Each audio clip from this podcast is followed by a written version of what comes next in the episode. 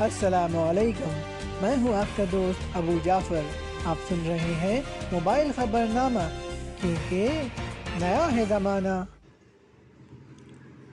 شیخ حسینہ دنیا کی سو طاقتور خواتین کی فہرست میں شامل۔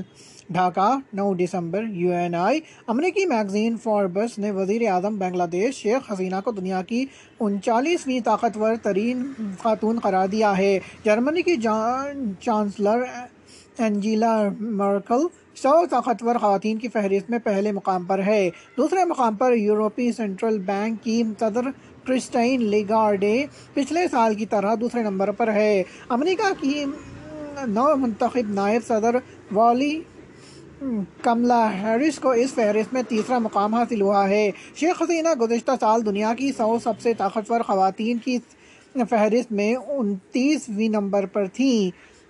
فوربس نے کہا ہے کہ شیخ حسینہ بنگلہ دیش کی تاریخ میں سب سے زیادہ طویل عرصے تک وزیر اعظم برقرار رہنے والی ہے جو اس وقت چوتھی میعاد میں خدمت انجام دے رہی ہیں۔ میگزین کے مطابق اس مدت کے دوران وہ فوڈ سیکیورٹی اور تعلیم اور صحت کی دیکھ بھال جیسے امور پر توجہ دینے کا ارادہ رکھتی ہے۔ فوربس نے ویب سائٹ پر کہا کہ شیخ حسینہ نے بنگلہ دیش میں مستحکم جمہوریت کے قیام کے لیے جد و جہد جاری رکھی ہے۔